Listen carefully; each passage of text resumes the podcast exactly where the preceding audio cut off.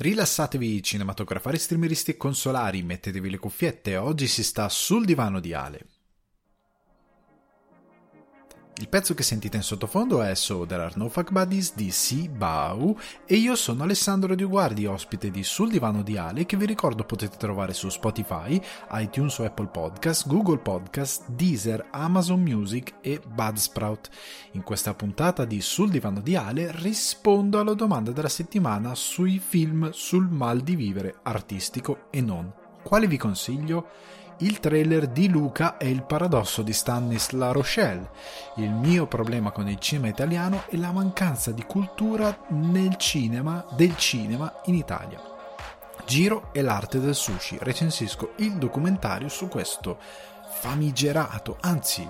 sarebbe meglio dire famosissimo chef giapponese. Bentornati ragazzi sul divano di Ale, sono super contento di avervi qui, spero che la scaletta iniziale non vi abbia confuso sulla profondità di questa puntata, perché già la domanda che mi avete proposto mi ha fatto togliere qualcosa dalla scaletta perché è piuttosto densa, è molto interessante, richiederà un futuro approfondimento, ma abbiamo buona carne al fuoco, soprattutto quando arriverò a parlare del cinema italiano. Comunque, anche perché sapete vado a ruota libera, quindi gli argomenti si espandono, sono dei Transformer. Comunque c'è tanta roba della quale discutere questa settimana, come sempre sono molto contento di avervi qui con me sul divano e di potervi fare compagnia. Vedo che ormai addirittura si instaurano delle conoscenze, scambi di contatti. Bene, è una cosa positiva, una cosa che mi piace un sacco, anche perché se facendo qualcosa di intrattenimento riesco a mettere in contatto alcuni di voi che hanno in comune l'essere ascoltatori del divano, che lo usano appunto come momento di relax e sottofondo, e creo delle collaborazioni magari anche artistiche o semplicemente delle amicizie, è una buona cosa, è il mood di questo divano virtuale espanso. Quindi sono davvero contento, continuate così, continuate a condividere il podcast, continuate a farlo conoscere, a votarlo dove potete con le meravigliose 5 stelline su iTunes, su Apple Podcast, scrivetemi, suggerite argomenti di discussione, argomenti di confronto, qualcosa che magari vi dà fastidio, qualcosa che vi piace, qualcosa che vorreste sentire argomentato, qualche genere in particolare, come oggi vedremo appunto, poi vado a spiegare cosa si intende per mal di vivere perché è stata una bella domanda, ma proponete argomenti, interagite, creiamo questa bella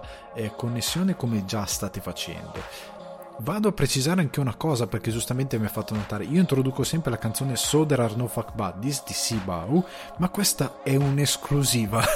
del divano di Ale, nel senso che questo pezzo di Si Bau, che io utilizzo come base per il podcast, non esiste all'infuori del divano. Cioè è una cosa che ho io, Si Bau non ha al momento mai pubblicato questo pezzo, ma su Spotify appunto potete invece trovare, c'è uno dei suoi album Carnivale, il suo EP, il suo primo EP di esordio, che è basato tra l'altro sulla novella del Giullare, incredibilmente preziosa per la nostra cultura,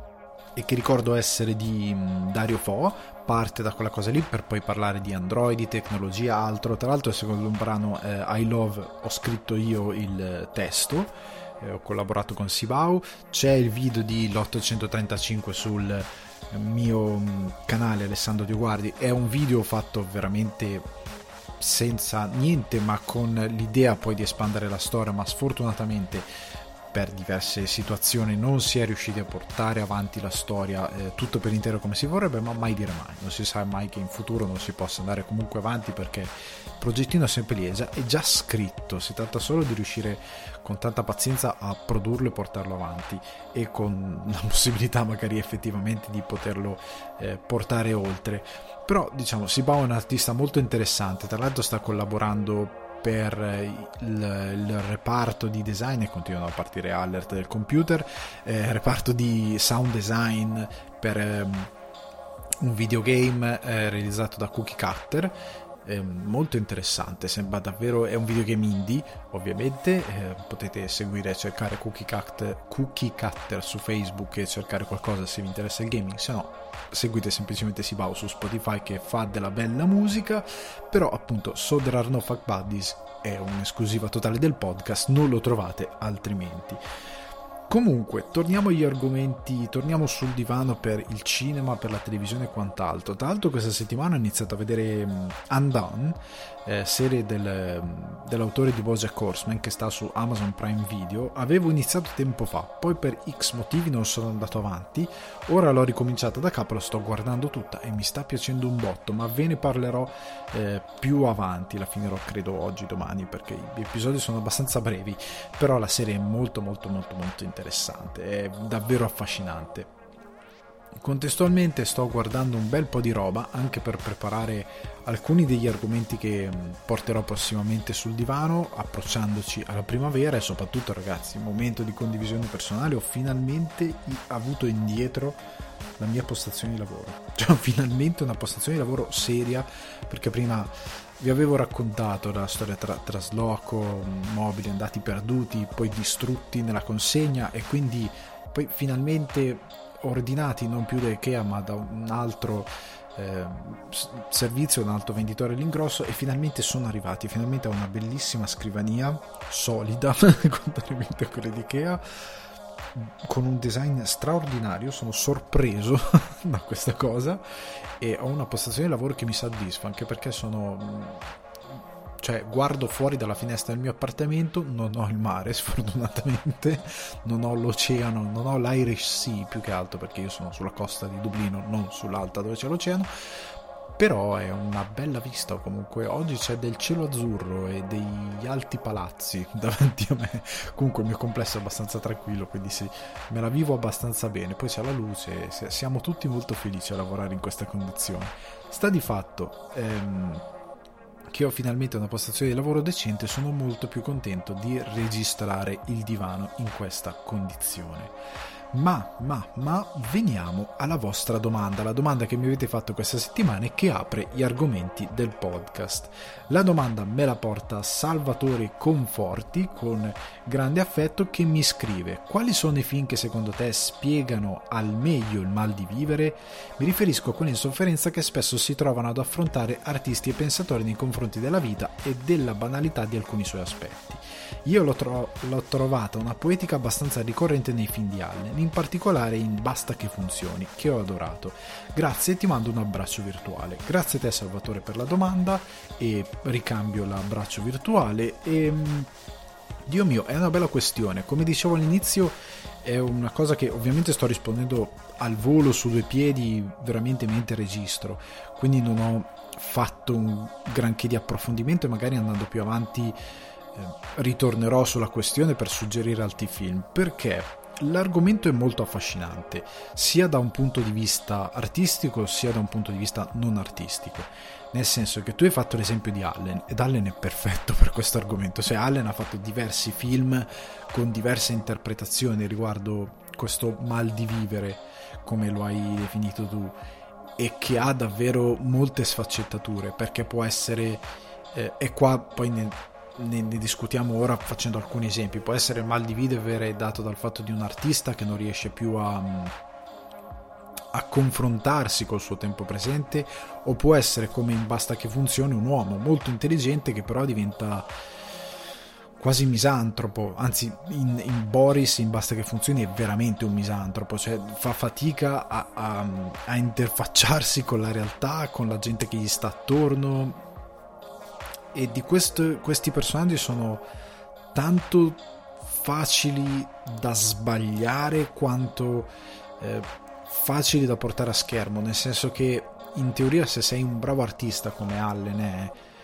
il tuo compito è quello di guardare il mondo attorno a te, assorbire quello che c'è attorno a te e poi trarne qualcosa. Quindi se sei insofferente per qualcosa che ti circonda, per un certo tipo di realtà che tu non comprendi, con la quale fai fatica a trovarti, buttare su carta questo tuo malessere deve essere molto naturale per un artista, perché è il tuo compito in quanto tale. Allo stesso tempo è un sentimento, per diciamo un errore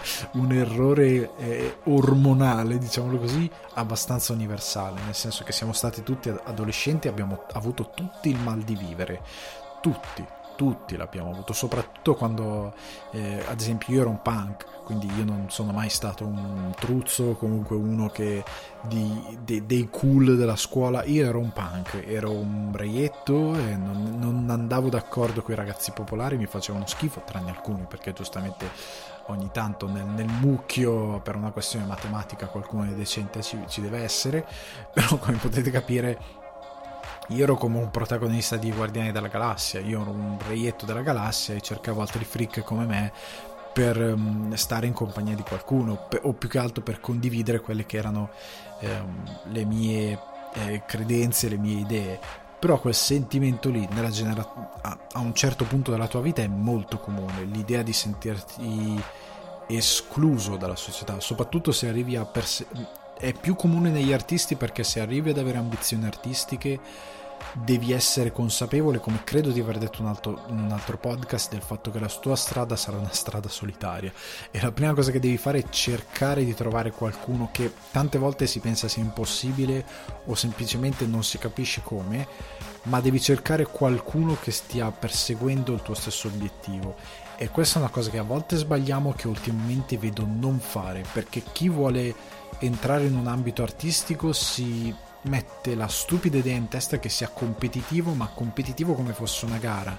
e quindi che sia giusto dare spintonate, calci nelle palle, e che sia giusto schifare gli altri, quando in verità tu puoi non andare d'accordo a livello artistico con qualcun altro, e se non ci vai d'accordo non ci lavorare, molto semplicemente. Ma allo stesso tempo non significa che tu lo debba buttare nel fango o sotto un autobus. Come sotto un autobus, oddio, non è in italiano, nel senso che under the bus, frozen by the under the bus è un'espressione più inglese. Comunque avete capito, non devi per forza buttare qualcuno nel fosso solo perché siete interessati allo stesso campo e quel campo ha, tra virgolette, dei posti limitati. In verità il campo artistico dovrebbe essere il più collaborativo possibile, proprio perché vive del fatto che sei alienato dalla società, che difficilmente la società ti comprenderà per quello che vuoi fare, perché non hanno quello spunto che gli fa arrivare a capire di cosa stanno parlando. Però non voglio entrare in un discorso più ampio, però appunto per gli artisti è molto più facile comprendere questo tipo di sentimento di abbandono e di rigetto da parte della società, e quindi questa cosa diventa mutua, cioè io rigetto la società e la società rigetta me, perché non riesco più a trovare il mio posto, perché succedono delle cose che per me non hanno alcun senso. E io dico la verità, io mi sento un reietto della società, un ribelle nella società, molto, perché non riesco a capire molti meccanismi, cioè li trovo altamente illogici. Sono un po' Boris per certi versi, trovo molti ragionamenti completamente idioti, cioè proprio non so come dirlo in un modo più gentile, ma veramente idioti. Vi faccio un esempio proprio per la situazione attuale, perché io credo che qualsiasi situazione il mondo la vada ad esacerbarla e renderla peggiore per mera stupidità. Vi faccio un esempio banale: stamattina vado a prendere il caffè, vado a comprare la colazione e poi vado a prendere il caffè da un altro posto, perché ho le mie fisime, quindi so il bar che fa il caffè buono, ma la colazione magari è ok, ma la mangio magari troppo spesso, e quindi il sabato voglio quella cosa particolare che è più lontana, eccetera eccetera. Comunque, veniamo al punto. Vado a prendere questo caffè, la cosa che mi fa andare fuori di testa: c'è una pandemia, siamo tutti in mascherina, stiamo facendo la fila distanziati, c'è un gruppo di 6 persone che, dopo aver preso il caffè tutti e 6 insieme, decide di formare un cerchio per parlare esattamente a ridosso della fila, quando sei in un quartiere dove c'è questo ampio spazio enorme, perché è lo spiazzo di fronte a un teatro che c'è qui a Dublino, gigantesco, puoi stare dove vuoi, hai chilometri quadrati di spazio dove puoi stare, ma tu decidi scientemente di formare questo cerchio lì, attaccato alla coda davanti della caffetteria. Per me, io divento Boris in quelle situazioni, perché io dico: perché sei così stupido? Cioè, perché quale ragionamento mentale ti impedisce di capire che questa cosa è palesemente una vaccata? Cioè, non sto parlando di una cosa, devi andare all'MIT per studiare cioè, capite, non è una cosa che deve essere particolarmente complessa, è intuibile, dobbiamo stare tutti distanziati, ma anche a livello, anche se non ci fosse la pandemia, perché devi fare questo? Indipendentemente dalla pandemia, perché devi formare un cerchio di persone lì, attaccata alla coda di persone? Non ha alcun senso logico, è una roba veramente fuori di testa, e io divento Boris in quelle situazioni, quindi è un personaggio con il quale ci si rapporta molto facilmente, nel senso che il pubblico tante volte vede questo qua che sbrocca per X situazioni e tende a sbloccare insieme a lui. Quindi questo tipo di personaggi è molto affascinante anche per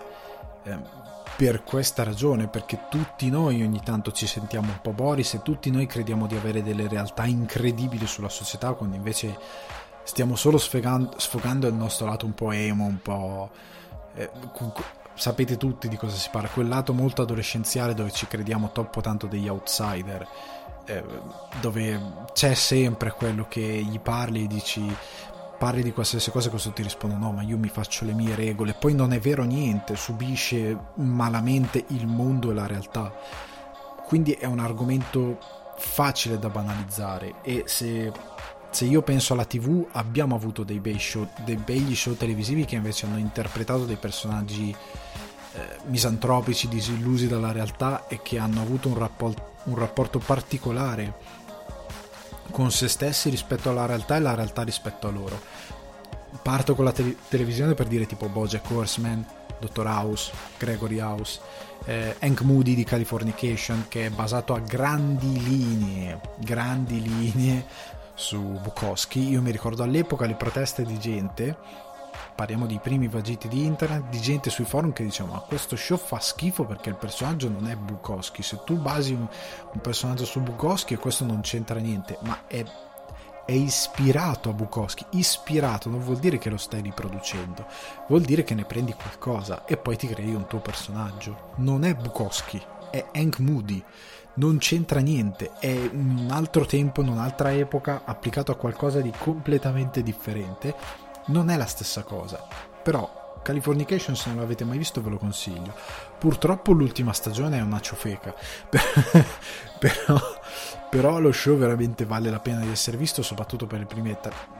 2-3 stagioni, veramente, credo siano 5 stagioni, non mi ricordo, o 6, non mi ricordo esattamente. L'ultima è veramente bruttina, cerca di dare una bella conclusione ma è un po' bruttina, ma sta di fatto che lo show vale la pena soprattutto per lui come personaggio, perché fa veramente fatica a rapportarsi col mondo come fa fatica Bojack Horseman, e di conseguenza fa anche fatica a rapportarsi con se stesso, perché capisce che alcuni meccanismi del mondo hanno senso di esistere e lui nel non riuscire ad entrarci crea un danno a se stesso e agli altri.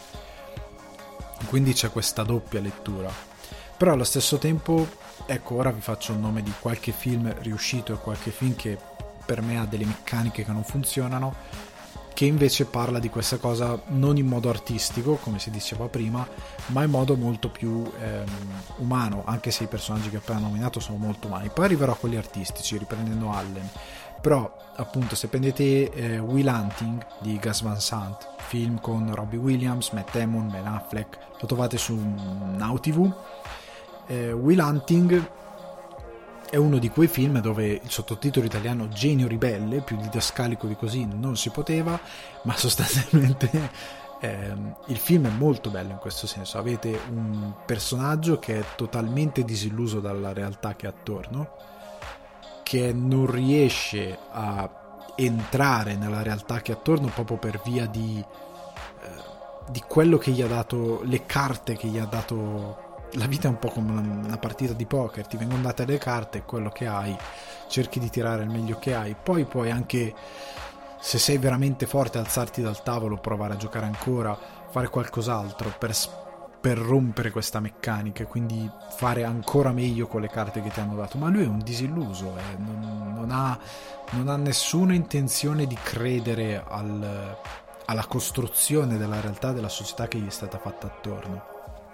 E il discorso che fa il film è molto affascinante, il suo rapporto con Robbie Williams come terapeuta, nel modo in cui si confrontano, nel suo vivere con la sua intelligenza. Questo ad esempio è un film che funziona molto, io lo consiglio, è uno dei pochi film estremamente famosi che però ha un bel cuore, ha una bella sceneggiatura, ha una sua ragione d'essere nel trattare questo tipo di mal di vivere, che è comunque mal di vivere perché sei sconnesso dal resto del mondo. Uno che esiste, mi piace che esiste, ma che secondo me non funziona in toto, è Into the Wild di Sean Penn, anche questo su Prime Video, questo lo trovate invece su Prime Video. Sean Penn, Into the Wild, storia vera, il tipo che decide di staccarsi dalla società e andare a vivere nella natura, tra l'altro là in Alaska lo ritengono un perfetto imbecille perché è morto in modo idiota secondo le persone del posto che invece sono abituate a vivere nel davvero Into the Wild. Il film ad esempio per certi versi ha una retorica fastidiosa, non tanto per quello che dice, nel senso, io questo film gli voglio bene per sempre perché ha fatto un successo enorme e gli voglio bene per sempre più che altro perché ci ha dato quel meraviglioso album che fa da colonna sonora di Eddie Vedder, che se non l'avete mai sentito, magari avete sentito solo qualche canzone, però andatevi a cercare, se non vi interessa Into the Wild, però andatevi a cercare l'album, scrivete su Spotify Eddie Vedder e c'è la copertina che è quella di Into the Wild. È un album meraviglioso, ci sono delle canzoni stupende sia a livello di testo che a livello proprio di composizione, quindi io questo film gli voglio bene solo per quello principalmente. Il film in sé poi è ovvio che abbia delle retoriche, è un po' quella cosa che vi dicevo prima della banalità del sentirsi, lui è molto arrogante, il protagonista molto arrogante, saccente e stupido nella sua reazione rispetto al mondo. Vado a vivere nella foresta, è molto fastidioso per certi versi, per certi altri versi capisci che cosa vuole dire, cioè devi fare un'opera di filtraggio piuttosto ampia perché poi è quel tipo di film che genera i mostri, perché il famoso autobus dove lui andava che poi è stato distrutto perché qualsiasi cretino, è la parola giusta, che ha visto quel film e c'ha questo mito, o addirittura i cretini peggiori sono quelli che non l'hanno neanche visto, non hanno manco letto il libro e ci vanno per sentito dire perché è una cosa cool da fare, che hanno trasformato quel posto lì che doveva essere una sorta di santuario in un casino, in un letamaio, lasciando qualsiasi sorta di schifo, e che hanno causato dei problemi enormi a chi vive lì, perché di tanto in tanto, da quello che ho capito, va che c'è uno che voleva fare il percorso Into the Wild per l'autobus e gli è successo qualcosa, dobbiamo soccorrere, cioè era un continuo perché era pieno di wannabe Into the Wild che facevano questo percorso per andare a questo maledetto autobus e che ovviamente, se non avendo neanche mai preso la bicicletta per andare a prendere il giornale, ma prendevano un gippone, un SUV 4x4 Euro 2 distruggendo il pianeta per andare a 200 metri a comprare il giornale, ovviamente che se vivi così il giorno dopo decidi di andare in mezzo agli orsi per andare a questo cavolo di autobus, è molto probabile che tu ti faccia male, imbecille, e sono molto netto su questa cosa. Comunque è un film che crea dei disguidi, dei problemi. Che non crea questi problemi invece è Wild, fa ridere perché tutti e due hanno una storia simile a livello di produzione, anche questo tratto da un libro con Reese Witherspoon su Disney Plus, lo trovate, fa un po' ridere che sia su Disney Plus per una cosa che non vi posso dire. Comunque è la storia di questa donna che a un certo punto, per via di X cose che non vi sto a dire perché sono parte della narrativa, decide di fare questo viaggio per un po' riparare la sua anima, perché lei comunque rispetto al mondo ha avuto X reazioni e si è rotto il suo rapporto col mondo e con se stessa, non riesce più, è una persona che è incompleta, è rotta, non è una misantropa, questi personaggi non sono completamente misantropi, forse Will Hunting un po' di più, è un po' più Gregory House Will Hunting, però qua Into the Wild non stiamo parlando di quel tipo di personaggi, stiamo parlando di personaggi che hanno rotto il loro rapporto con la realtà. Un altro film è chioso al volo, Wild ve lo consiglio perché comunque io lo trovo molto più bello di Into the Wild. Non ha purtroppo le canzoni di Eddie Vedder, però come film secondo me è più riuscito, è un film che è anche più poetico a livello visivo. Il regista credo sia Jean-Marc Vallée, se non ricordo male, ed è un gran bel film, ve lo consiglio. Poi c'è Capitan Fantastic con di Matt Ross, ok, credo, e Viggo Mortensen, lo trovate su Now TV, ed è la storia di questo appunto Capitan Fantastic interpretato da Viggo Mortensen, che ha questa famiglia di X ragazzini tra adolescenti e bambini più piccoli, che praticamente vive nella natura, nella foresta. Questi ragazzini sanno qualsiasi lingua, sanno l'inglese, il francese, il russo, sanno tutto, hanno una cultura enorme. Il punto di questo tipo è che lui vuole dimostrare che il modo di educare che ha la società è fortemente sbagliato. Tu puoi dare un'enorme educazione, un'enorme cultura, un'enorme capacità di vivere e rispettare la natura e quello che si ha attorno, senza quelli che sono gli stilemi della società, facendo un lavoro complessivamente migliore, perché è un po' Montessori lui nella sua educazione, nel senso che questi ragazzini riescono a fare delle cose da bambini che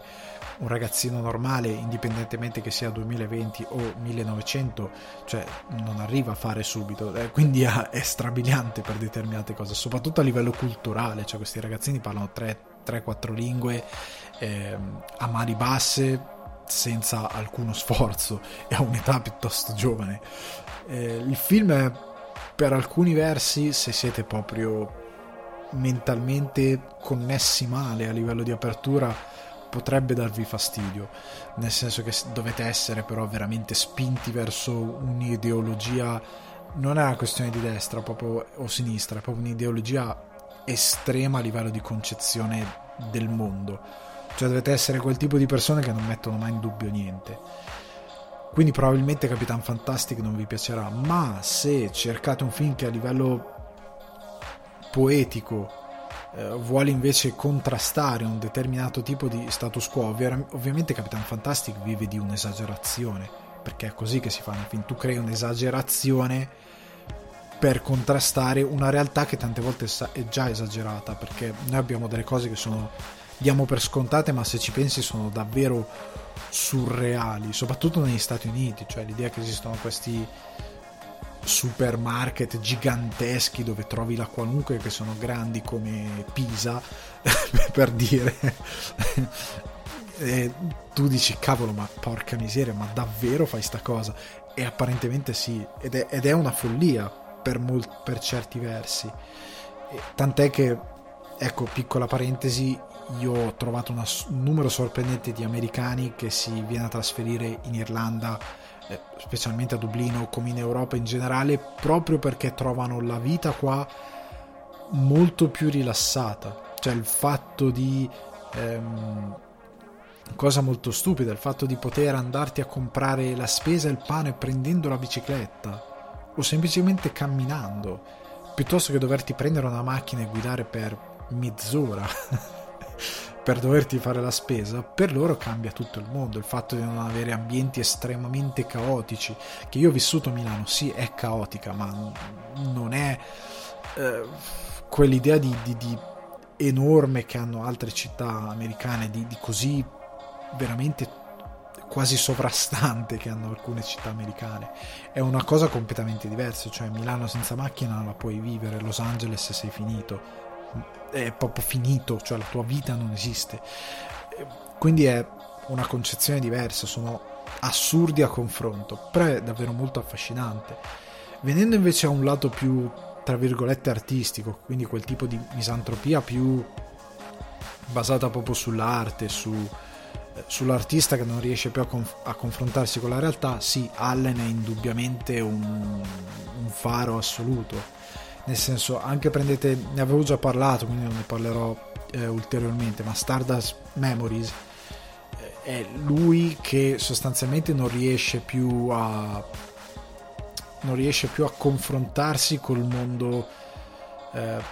del cinema, dell'arte, che lo categorizza in un modo, ma lui vorrebbe essere qualcos'altro ed è qualcos'altro, e non riesce a anche a lui, poi ci mette sempre qualcosa relativo all'amore eccetera eccetera, perché Allen sa benissimo che devi dare al pubblico un appiglio terzo molto spesso in modo tale per arrivare a parlare in modo universale a tutti, ed è, l'amore è una grande componente della sua vita a livello proprio di sono vivo perché amo, sono vivo perché creo, questa cosa qui. E Allen anche qui mette in campo i suoi conflitti artistici, il suo conflitto rispetto agli altri, a come lo considerano come regista e come creativo, il suo rapporto con le donne che ama, i dubbi rispetto alla vita, e il suo 8,5. 8,5 è un altro film assoluto, nel senso di un protagonista che non riesce più a creare, perché ha un conflitto con la realtà che lo circonda e salta di cosa in cosa cercando di dare un senso a quello che lui vorrebbe fare, vorrebbe dire. 8,5 di Fellini assolutamente, perché lo diamo per scontato come film, nel senso è uno di quei film che sì, 8,5 di Fellini, però non sappiamo, molti non sanno perché, molti non capiscono perché è grande Fellini e poi ne parlano male senza cognizione di causa, ma sta di fatto che 8,5 di Fellini è un grande film per quel senso, cioè in senso artistico, è proprio la narrazione si sfilaccia più che va avanti, perché il personaggio inizia ad avere a mostrare i suoi dubbi e le sue incertezze proprio attraverso il cinema per noi, però nella storia attraverso quelle che sono le sue fantasie. Lo trovate tra l'altro su Infinity 8,5, quindi potete recuperarlo lì, ma tornando a Stardust Memories è un po' l'8,5 di Allen per certi versi, perché è quello, nonostante Allen sia sempre più, ecco, anche Basta che funzioni sia cinico, ma è cinico in commedia, cioè Dr. House, Californication sono molto più seriosi, anche Bojack Horseman è più serioso nel descrivere certi conflitti. Allen non è mai per questi film così serioso, cerca sempre di farti sorridere o comunque di farti ridere e di alleggerire tutto, cioè per me la scena più bella è quella delle mongolfiere con gli alieni, con lui che dicono ah no, ma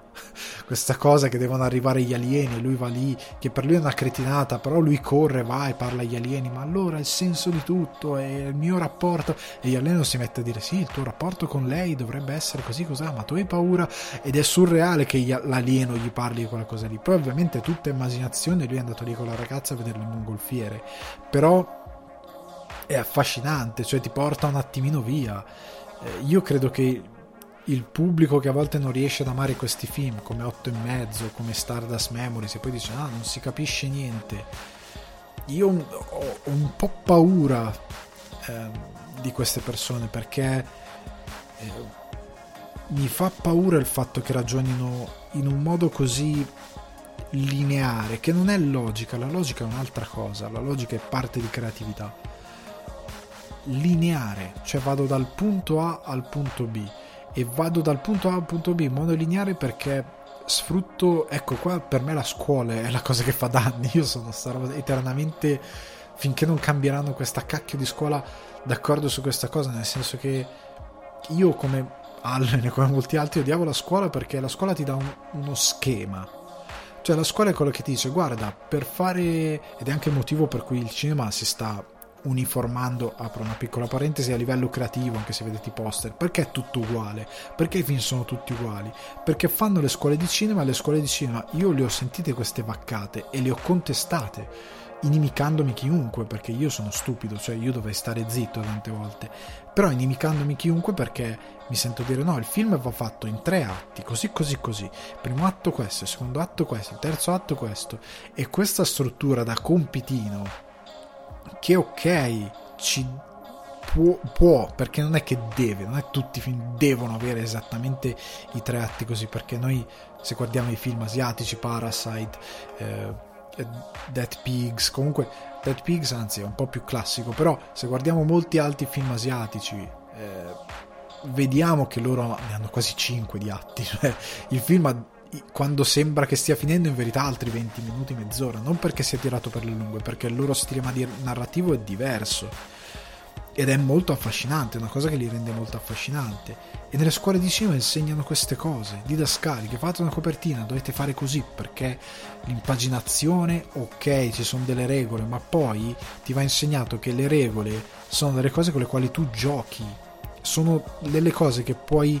reinventare e rigiocare. Perché a me è capitato appunto a scuola di cinema che ti dicevano no, perché se tu sei su un primo piano, su un dettaglio, poi non puoi andare su un wide shot, oddio in italiano, un campo lungo, non puoi farlo. E io dico no, scusate, questo si diceva forse negli anni 40, perché Sergio Leone, come altri, Sergio Leone è uno che ha rotto questa regola per creare una nuova grammatica e fare una nuova poetica, perché diciamo non è vero, perché Sergio Leone era quello che ti faceva il dettaglio sugli occhi e poi faceva il wide dei tre che si confrontano nella sfida, ed era meraviglioso perché ti dà una narrazione di grandezza e di epica utile a quel tipo di epica che lui sta creando. Quindi tu mi stai dicendo una cosa che non è vero, cioè che è stata vera per X tempo perché le inquadrature hanno una logica in modo tale che lo spettatore non si perda, ma rompendo la regola, giocando con la regola, utilizzandola in quel modo, Leone ha creato un nuovo linguaggio che funziona, come hanno fatto altri autori, ok? Dai quali Leone in parte si è ispirato. Quindi non è vera quella cosa, e tu poi vai al cinema e vedi dei film tutti uguali. Perché sono tutti uguali? Perché chi studia nelle scuole di cinema ripete pedissequamente delle cose, e il cinema è diventato maniera. Non ci sono molti artisti che mettono in discussione tante volte il linguaggio, come ho detto nella recensione di WandaVision. Vedete Mr. Robot, perché fare quelle inquadrature? Io all'inizio, quando vedevo la prima stagione, dicevo ma perché questa cosa? Perché molti dicono ma sarà una scelta da guappo, quest'idea di mettere il faccino del protagonista in basso a destra nell'angolo dell'inquadratura e poi tutta quell'aria con tutto quel dead space attorno, no? Tutto il resto del quadro è completamente vuoto. E tu dici ma cos'è sta roba? A un certo punto ti arriva anche a dare fastidio, ma andando avanti nel telefilm quella cosa in verità ti sta parlando a te spettatore, e alla fine scopri, anche grazie cioè soprattutto grazie alla narrativa, ma dopo tanti indizi, che quella cosa ha un senso per via della condizione che ha un determinato personaggio, senza stare a dire troppo se non l'avete mai visto. Ecco, Mr. Robot è un'altra serie dove c'è altra serie dove c'è un personaggio che ha un carattere misantropico rispetto alla realtà e rispetto alla società che lo circonda. Però appunto quel linguaggio lì è un linguaggio diverso, nuovo, di regia, che comunica qualcosa ed ha un senso, ok? Io fatico ad avere a che fare con chi mi dice no, Stardust Memories, 8 e mezzo di Fellini, ma non vanno bene, cioè non vogliono dire niente, perché vuol dire che tu fai le cose perché come a scuola ti hanno detto guarda, per risolvere a scuola fanno così, io ti do un problema e ti do la soluzione, impara come si fa la soluzione per risolvere questo problema, che è l'antitesi di tutto quello che si fa in informatica. Invece se studiate, andate a studiare programmazione, che io ho studiato programmazione e poi ho abbandonato, me sono pentito tantissimo per certi versi, ti dicono guarda zio, io ti do delle conoscenze di base, ti do qualche soluzione a qualche problema, ma soprattutto ti do un botto di conoscenze di base e di logiche di come si programma, array, matrici e quant'altro, poi sta a te. Cioè in IT programmazione è tutto creatività, devi tu trovare con quello che hai soluzioni a dei problemi che tante volte non sai neanche di avere, o che tante volte ti poni tu stesso avendo un'idea su creare qualcosa di diverso, ok? Ed è creatività, è pura creatività. Se abbiamo tante persone che fanno fatica a essere creative perché gli vengono dati degli stilemi e non gli vengono dati gli vengono dati troppi paletti e troppe si fa così perché sì, senza una motivazione alle cose, quando invece andrebbero date delle regole per dargli occasione di scardinarle. Chiusa la parentesi su questa cosa. Ma parlando sempre di autori che vanno fuori per quanto riguarda la loro messa in scena, anzi lo metto un attimo in pausa, consiglio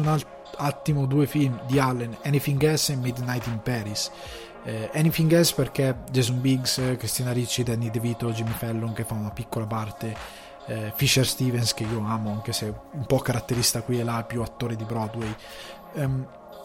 Lo trovate su Infinity e Chili a noleggio, però se avete Infinity lo potete guardare lì in streaming. Anything Else anche qui partendo dalla storia d'amore, però questo scrittore, giovane sceneggiatore, scrittore per i comici, che praticamente ha dubbi sulla sua carriera, vorrebbe scrivere per qualcuno di un po' più altolocato, tra l'altro il suo agente Danny DeVito che è disastratissimo, però non riesce a sfondare in questo senso, incontra questo Dobell interpretato da Woody Allen che è un pazzo, un misantropo assoluto, e gli inizia a dare tutti questi consigli assurdi, tipo mai fidarsi di un autista d'autobus nudo. Anche di questo film ne avevo parlato, comunque anche qui hai molto Allen che ha un personaggio misantropico, comunque ha un personaggio che non si relaziona con la realtà. Ma anche Midnight in Paris, che trovate su Netflix, sono qua, sì, su Netflix sicuramente, hai questo personaggio che anche qui è un autore, sceneggiatore che vorrebbe fare libri, vorrebbe fare arte e non sopporta più il modo di vivere della società americana. Lui vorrebbe stare a Parigi, lui vorrebbe stare in un ambiente dove non si sente, appunto come dicevo prima, oppresso da queste follie della società di Los Angeles e delle megalopoli e del... intanto mi muovo sulla sedia, e del modo di relazionarsi con la realtà di tutti i giorni per eccessi, cioè non gli piace stare nella società di questa sua ragazza altolocata con una famiglia bene, che è fissata con tutta questa serie di stilemi da alta società, non gli interessa, sta male. Da un certo punto di vista Allen si dice che è nel suo caso l'idea di tornare nel passato, di stare con gente come Fitzgerald, Hemingway, è una sorta di errore mentale per il quale tu dici ma io se fossi con quelli là starei meglio, quando invece tu dovresti cercare qualcosa nel tuo presente per stare meglio, perché esiste, non è che non esiste, è solo che va cercato. Ed è un film molto affascinante dove Allen usa l'elemento della magia che ricorre in molti suoi film per elaborare questo tipo di suo conflitto con la realtà, che poi è del personaggio più che suo. Però come dicevo prima, andando su qualcosa di molto più assurdo, per me Terry Gilliam è fondamentale.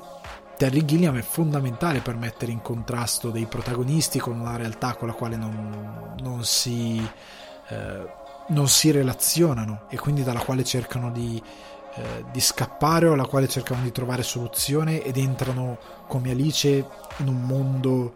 che via via ha sempre meno senso e sempre meno sostanza. E l'uomo che uccise Don Chisciotte è perfetto, perché c'è Adam Driver che è questo regista che sta girando questo film, che però inizia ha problemi a relazionarsi con come viene visto col regista, col suo essere regista oggi rispetto a quando era regista da ragazzo, il fatto di aver perso un certo tipo di passione, un certo tipo di ardore, un certo tipo di curiosità, di scoperta, di amore, e da lì entra in questa storia sempre più assurda dove sembra incontrare una sorta di vero Don Chisciotte, e il tutto diventa sempre, come sempre accade nei film di Gilliam, sempre più sopra le righe e folle. Ma sta di fatto che il film è molto su un personaggio che non riconosce più se stesso rispetto alla realtà, e in questo processo di ricerca perde la realtà vera, e quindi lui stesso va verso la follia. E Terry Gilliam è quel discorso che dicevo prima, lui non aderisce mai a una narrazione lineare, a un compitino, cioè gli atti di Gilliam sono sempre un po' particolari, cioè è una storia che cade giù da una collina, un sasso che viene lasciato giù da una collina e prende sempre più velocità, e mentre prende velocità il terreno sotto il sasso si deforma, cambia, va in dimensioni diverse, è un... è un qualcosa di completamente alieno il cinema di Gilliam, che è molto interessante. Anche il film con Christoph Waltz, che ha tra l'altro una bella cover di Creep, Zero Theorem, che non ha avuto un gran successo, ma è un gran bel film, è interessante, è Gilliam che dice questa realtà non la capisco. A un certo punto c'è la chiesa di Batman, perché era il periodo in cui Batman era ovunque, Batman, tutti fissati con Batman per il post Nolan, e lui in questa realtà aveva fatto la chiesa di Batman. È un personaggio dissociato dalla realtà che fa questo lavoro tanto assurdo, come se fosse smart working da casa, come si usa dire adesso, anche se sarebbe remote jobs. Smart working in inglese non esiste, comunque questo lavoro da remoto per questa azienda, lui che deve lavorare in questa realtà virtuale. È molto affascinante come idea sulla relazione con la realtà, con la società che circonda il protagonista, nella quale lui fa fatica a vedersi. Quindi lo consiglio assolutamente, questi due film, Zero Theorem. Vediamo dove sta. Allora, lo trovate su Amazon Prime Video, facile, su Amazon Prime Video lo trovate in streaming, e io ve lo consiglio tantissimo. Non andrà fuori di testa, però, come tutti i film di Gilliam, però ve lo consiglio spassionatamente. L'ultimo film che vi suggerisco per questa cosa è molto più intimo e personale. Io dico la verità, è un film che mi ha commosso in modo inaspettato. L'ho guardato una sera mentre mangiavo qualcosa e a un certo punto mi sono accorto che non stavo più mangiando, perché ero talmente rapito da quello che il documentario mi stava dicendo, e ho empatizzato talmente tanto che mi ha spaventato per certi versi, per quanto, ma non perché io mi ci rivedo nel soggetto del documentario, ma semplicemente perché ha una voce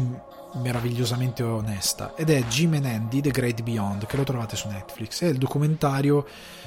su la realizzazione e la produzione Man on the Moon di Milos Forman, tra l'altro film meraviglioso che vi consiglio, basato sulla vita di Charlie Kaufman e su come il buon Jim Carrey è rimasto nel personaggio di Kaufman per tutta la produzione, scatenando una serie di follie sul set, tant'è che loro dicevano: qua qualcuno verrà denunciato per stress, questa produzione andrà in tribunale, e per anni non hanno rilasciato il materiale fino a che non sono passati i giusti anni per poterci fare il documentario. Quello che è interessante è che da un lato c'è il lavoro di Jim Carrey nell'entrare nei panni di Kaufman. Era uno che, quando interpretava i suoi personaggi, anche quando andava a ospite ai talk show, poi lo vedrete nel documentario, lui non usciva dai personaggi. Cioè, è un po' come se Maccio Capatonda andasse ospite da Fazio, per farvi un esempio, come Padre Maronno, per dire, e lui entrasse con la cosa di Padre Maronno e Fazio: come va stasera? E cioè, poi te ne penti? E lui iniziasse a parlare così, come se fosse Padre Maronno e non Maccio Capatonda, tutto il tempo, senza mai uscire dal personaggio, mettendo in estrema difficoltà Fazio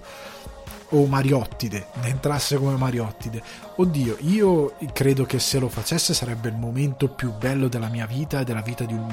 miliardo di persone in Italia, perché sarebbe una cosa spettacolare. Però io amerei tantissimo Maccio Capatonda. Qualcuno mandi un audio a Capatonda dicendo che se fa questa cosa è il mio eroe, cioè andare ospite da qualcuno e restare nel personaggio tutto il tempo. Per favore, fatelo. Comunque Kaufman era così, e allora Jim Carrey, che è un attore straordinario, per la produzione di questo film, ogni volta che doveva interpretare uno dei personaggi che erano nel film, parte del film, lui diventava Andy Kaufman. E non solo lui è diventato Andy Kaufman, nel senso che quando non era uno dei personaggi di Kaufman era Andy Kaufman, parlava come lui, si muoveva come lui, faceva le battute che faceva lui, inventava delle battute che avrebbe a suo sentire inventato Kaufman, con la voce che aveva Kaufman. E quando invece poi diventava gli altri personaggi, rimaneva in quei personaggi e faceva delle cose folli, ed era tutto in tempo nel personaggio. Sono scene di Milos Forman dove andava e diceva: Andy, vorrei parlare con Jim, posso parlare con Jim? Perché gli serviva per il film. E lui rimaneva in personaggio tutto il tempo, per tutta la produzione, tant'è che lo stesso Jim Carrey dice: a un certo punto non sapevo più chi ero, quando è finito il film non avevo più idea di chi fossi. Io trovo questo documentario meraviglioso, perché Jim Carrey ti fa capire che tanti dicono perché Hollywood funziona così, se tu rifiuti Hollywood ti butta roba addosso, cioè ti dice che sei pazzo, è questo il sistema che ha Hollywood, non ha solo Hollywood, anche in Italia se uno rifiuta lo status quo è improvvisamente un pazzo, uno da evitare, le peggio cose gli vengono dette. E Jim Carrey è stato così, nel senso che lui, come dice nel documentario, è arrivato a un certo punto in cui c'è quella famosa frase dove dice: io auguro a tutti voi di diventare ricchi e famosi per poi perché così capiate che non era quello che cercavate davvero, è quello di cui avete bisogno davvero. Quella cosa lì è di una profondità incredibile, perché lui a un certo punto è arrivato a capire che voleva distruggere Hollywood, cioè voleva, non si trovava più dentro questa meravigliosa industria, questa meravigliosa, questo paese dei balocchi della creatività che è Hollywood. Non riusciva più a interfacciarsi, sì. Vedeva appunto quello che si diceva all'inizio, l'idea di vedere tutte le idiosincrasie del mondo di Hollywood per lui erano palesi e le odiava, non le sopportava, e ha iniziato questo processo di riscoperta personale e di nuovo corso di quello che è la sua storia. Jim Carrey rimane un attore meraviglioso, si è visto a Saturday Night Live, ora c'era bisogno, lui è arrivato. Biden, personaggio assoluto, interpretazione, fa morire da ridere lui quando fa Biden, è un attore meraviglioso. Io se avessi occasione di fare un film con Jim Carrey lo farei domani, cioè chi è che non vorrebbe un attore così sul set? Cioè The Truman Show è grandioso, non puoi dire che non è bravo lì, non è un ruolo comico, è un ruolo estremamente drammatico. Molte scene lui le improvvisa, sono meravigliose, non sono in sceneggiatura. È un attore il cui talento è veramente grande, però che a un certo punto si è reso conto che non stava più bene nella realtà. E lui parla di creatività, parla di come vivere nel mondo, parla di suo padre. Ecco, una cosa che mi ha commosso molto è stato il fatto che lui dice, mio padre suo padre era un musicista, lui disse che era anche un uomo estremamente divertente, però per la famiglia, diciamo, perché devi, ecco, questi paletti che ti insegnano, devi sistemarti, queste parole che si usano in Italia, devi sistemarti, devi prendere la laurea e trovare il lavoro. Suo padre, per fare il percorso dato, perché era quello più, tra virgolette, responsabile, perché in Italia se fai qualcosa di artistico sei un irresponsabile, un nulla facente, così, a meno che non diventi famoso e tutti hanno bisogno di te improvvisamente sei amico di tutti, vabbè, lasciamo stare. In Italia, quando lui ha fatto questa scelta di fare il lavoro normale da ufficio, quello che si chiama day job, diciamo, piuttosto che il suo lavoro artistico, che avrebbe voluto dire trasferirsi dal Canada, perché Jim Carrey è canadese, come le cose migliori degli Stati Uniti sono tutte canadesi comunque, trasferirsi dal Canada agli Stati Uniti per suonare, per inseguire la sua carriera. Lui ha deciso di stare in ufficio, poi l'ufficio è fallito, l'azienda è fallita, è stato licenziato, loro sono stati poveri per moltissimo tempo per via di questa cosa. E lui dice, quando fallisci su una cosa che ami ti fa male, ma relativamente, quando fallisci su una cosa che non ami e che hai fatto puramente per, diciamo responsabilità, ti distrugge. Ed è così, ed è una roba incredibilmente onesta. Questo documentario è meravigliosamente onesto e parla proprio di un uomo, in questo caso Jim Carrey, che si è ribellato alla realtà che aveva intorno e che se ne è creata una nuova, perché non riusciva più a starci a confronto. E io lo dico senza nessun problema, lo ripeto senza nessun problema, mi ha commosso profondamente. Raramente ho visto un racconto così onesto fatto direttamente dal protagonista di quel racconto, che è Jim Carrey. Non mente mai durante il documentario, è veramente candido in quello che dice. Quindi guardatelo, ve lo consiglio assolutamente, perché è meraviglioso. Spero la risposta sia stata più che esaustiva e l'argomento sia stato trattato discretamente bene. Ripeto, andando a vedere magari film proprio su personaggi misantropici alla Dottor House o alla Boris, anche se in commedia, ce ne sono sicuramente altri. Io ho voluto cercare di fare un discorso tondo perché non sapevo se tu volevi solo qualcosa di relativo al mondo artistico, qualcosa anche di personale, qualcosa di... volevo cercare di fare un discorso più ampio, però ce ne sono sicuramente altri che non mi sono venuti in mente oggi, però è un bel argomento sul quale magari si ritornerà. Ora voglio parlare al volo del trailer di Luca, che è uscito ormai da un paio di settimane e del quale io non ho più detto veramente nulla, cioè non ho proprio trattato l'argomento. Ne ho parlato al volo su Cinefax pochi secondi, però sul podcast di Cinefax un paio di settimane fa, però non ne ho trattato qua sul podcast. Allora, a me il trailer di Luca è piaciuto un botto, mi è piaciuto proprio tanto, soprattutto perché,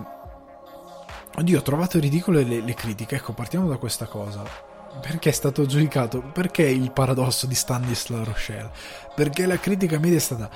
quant'è italiano, la Vespa, la canottiera, quello che dice scopa, che a me è la cosa che è piaciuta di più. Avrei anzi gradito più violenza nel buttare giù la carta, qualcosa, non so, mi avrebbe fatto ridere ancora di più se lui buttando giù la carta di scopa avesse spaccato il tavolo, scopa, e tutti a gridare. Poi probabilmente la gente si sarebbe triggerata di più, ma com'è stereotipato. La cosa che è ridicola è che Luca è diretto da Enrico Casarosa, che è italiano, non è come Martin Scorsese che è uno, no, è italiano 100% DOP,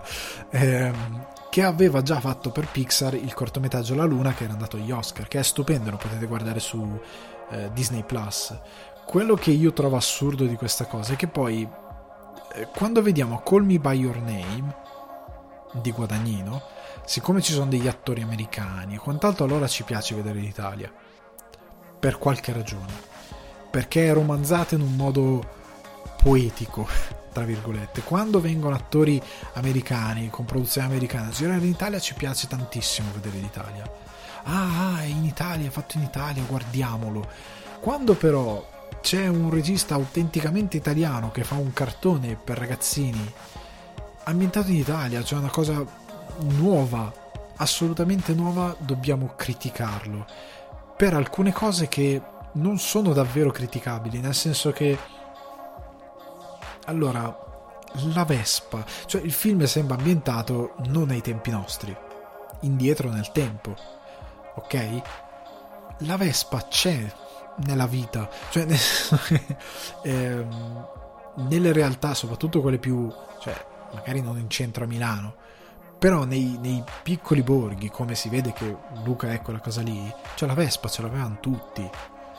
Cioè non è che ce l'avevano il Malaguti, ce l'avevano la Vespa, quella cosa è arrivata dopo. In una certa epoca si aveva la Vespa, si ha la Lambretta, ma ancora oggi si ha la Lambretta, cioè l'Apecar. Cioè io quando vado da mia nonna in Sicilia c'è il capraro che passa a vendere il formaggio con l'Apecar, il pescivendolo passa con l'Apecar, cioè non è che passa con la Smart, cioè capiamo, cioè non passa con quella roba lì. È parte del... non capisco perché dobbiamo... Abbiamo questo ragionamento bipolare per il quale difendiamo la nostra cultura quando gli altri ce la toccano e dicono cose sbagliate, e poi ce ne vergogniamo quando qualcuno cerca di veicolarla in modo che sia leggibile a tutti, perché questo è un cartone per bambini che deve andare in tutto il mondo. Questo non è un film che deve andare al Giffoni e poi va in 4 sale in Italia e morta lì. Questo è un film della Pixar, Disney Pixar, che va in tutto il mondo in sala, si spera. Quindi deve essere veicolato a tutto il mondo. La fortuna è che il regista è Enrico Casarosa. Non è come Coco. Coco per certi versi è un po' stereotipato. Molto legato a sensazioni che, se guardate il libro The Book of Life, il libro della vita, mi pare che si chiama proprio così in italiano, prodotto da Del Toro, è molto meno stereotipato, è molto più interessante per certe cose. Coco è un po' più stereotipato, è molto basato su una cosa ben precisa che riproduce. Luca è quel paesaggio da... Tanti hanno detto, sì vabbè, ma non esistono i paesaggi così in Italia, ma non esistono adesso, ma anche relativamente, cioè se andate nelle Cinque Terre, visto che è ambientato in Liguria, certi paesaggi ci sono davvero. soprattutto nei piccoli borghi, cioè il modo in cui le case sono ammassate, il modo in cui la facciata è rotta, quello scorcio di quelli nel bar a piedi nudi che bevono il caffè, in una certa epoca si faceva, ma soprattutto nei posti di mare. Io lo racconto sempre, io quando vado nella casa mia al mare regredisco, cioè anch'io inizio a girare a piedi nudi, non in centro dove c'è l'asfalto, però nella parte di casa mia sì, ma perché lo fanno tutti, cioè giri con le ciabattine, scendi in spiaggia, stai a piedi nudi, poi risali su, sali a piedi nudi, se non devi andare chissà dove, sali a piedi nudi, te ne vai a casa, vai dove ti pulisci i piedi e poi magari te ne vai a casa, così, se sei a 2 minuti dal mare, cioè lo fanno tutti. È ovvio che se sei in posti non lo fai, cioè a Riccione, a Rimini magari non lo fai, che è tutto asfalto e desolazione, però se sei in dei posti un po' più Sardegna, Puglia, la gente lo fa di più, Cinque Terre, borghi piccolini, soprattutto poi in una certa epoca, perché non è il 2021 in Luca, da quello che si vede, è un'altra epoca, quindi non capisco questa... Ripeto, questa cosa che quando viene fatto dagli stranieri, oh che bello l'Italia, quando lo facciamo noi, beh, stereotipata, si vede, dai, su. Oppure, come in questo caso, più che altro non quando lo facciamo noi, ma quando lo fa un americano in un prodotto così, no, ma si vede che è stereotipato, è la canottiera, la Vespa, ma è così. Cioè la maglia della salute, noi stessi prendiamo in giro questa cosa della maglia della salute, ma per anni questa cosa, no, prendi freddo, mettiti la maglia della salute, si è fatto per anni, se andiamo indietro per tempo, nel tempo quella cosa lì ci sarà. Non capisco bene questa critica, per me è mal riposta, nel senso che perdiamo di vista quello che deve essere soprattutto un prodotto per bambini. Poi io sono contento che sia Enrico Casarosa che fa, spero che il film sia bellissimo e che venga anche magari premiato, lo spero con tutto il cuore, perché per una volta abbiamo occasione di avere qualcuno, perché quando, cioè, noi lasciamo veicolare la cultura italiana a gente che non ne sa niente, cioè la gente nel mondo deve sentire parlare cucina italiana da Gordon Ramsay che non ne sa uno stracacchio di niente, ma niente, ma zero e porto zero, non ne sa niente, è terrificante, nonostante io lo guardi Gordon Ramsay, non sa niente, fa delle cose aberranti. O Joe Bastianich che è Masterchef US, cioè Masterchef US io non so se lo comparate mai a quello italiano, cioè questi fanno sempre pollo fritto, cioè ho divagato un attimo, però davvero, e quando fanno dei piatti italiani, challenge con i piatti italiani, fanno le fettuccine con sopra una bistecca intera gigantesca, cioè è una roba che tu dici ma cosa sta succedendo, e lui dice no sì è bello, un piatto elegante, ma elegante cosa? È una fettuccina con sopra una fiorentina, ma cosa succede? E noi lasciamo fare queste cose qui semplicemente perché ci sembrano più affascinanti, cioè italo-americano che viene da fuori, veicola la cultura italiana a casaccio, ci sembra affascinante perché è esotico quello che viene da fuori, famoso, quando in verità ora che abbiamo qualcuno genuinamente italiano che ha occasione di portare il suo retaggio culturale in un prodotto di primo piano, non possiamo criticarlo in questa maniera, è proprio sbagliato.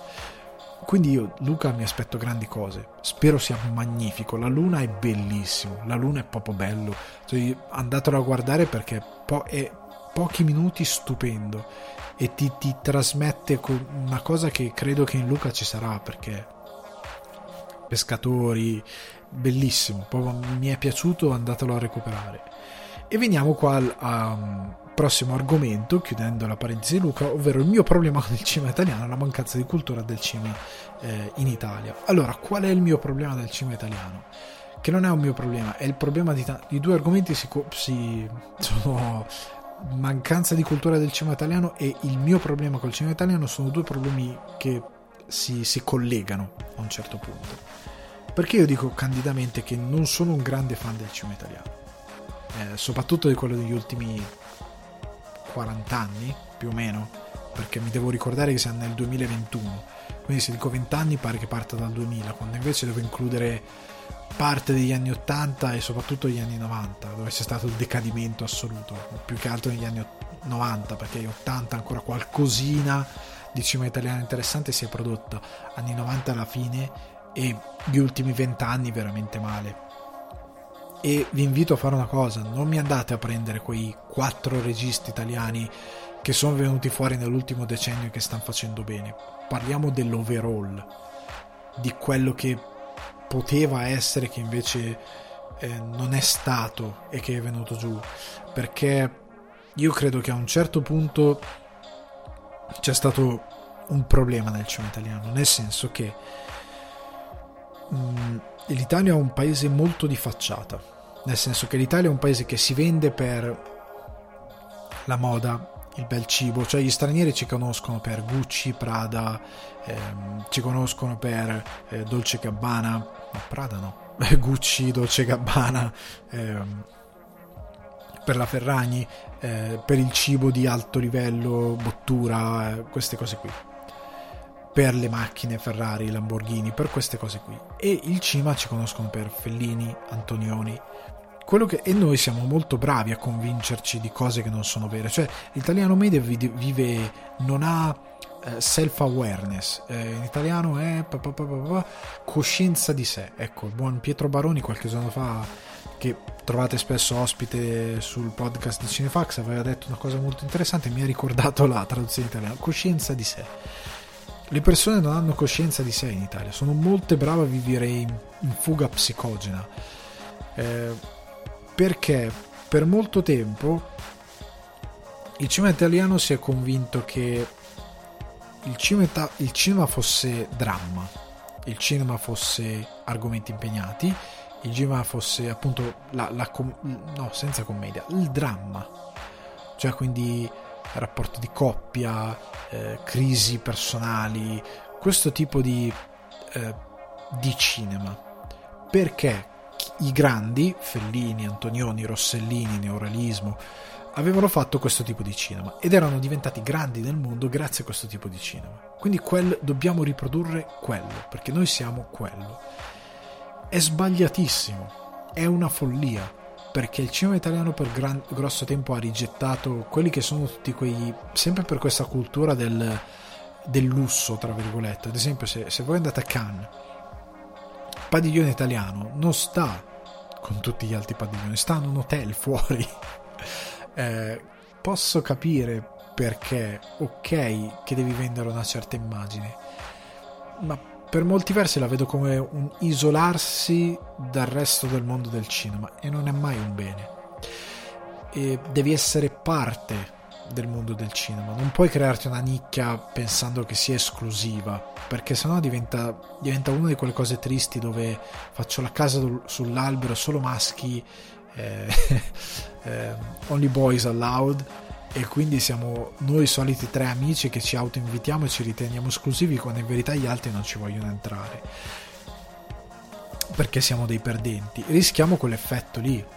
io lo trovo estremamente sbagliato, e capisco l'idea di venderci per una certa storia, ma bisogna anche rispettarla in un certo modo. L'idea che abbiamo dovuto smettere di fare film polizieschi, film d'azione, investire in film d'azione, investire in horror, investire nel genere in linea generale, sci-fi. Io capisco che a un certo punto della storia è arrivato George Lucas, è arrivato Steven Spielberg con effetti speciali da $milioni che noi non potevamo avere,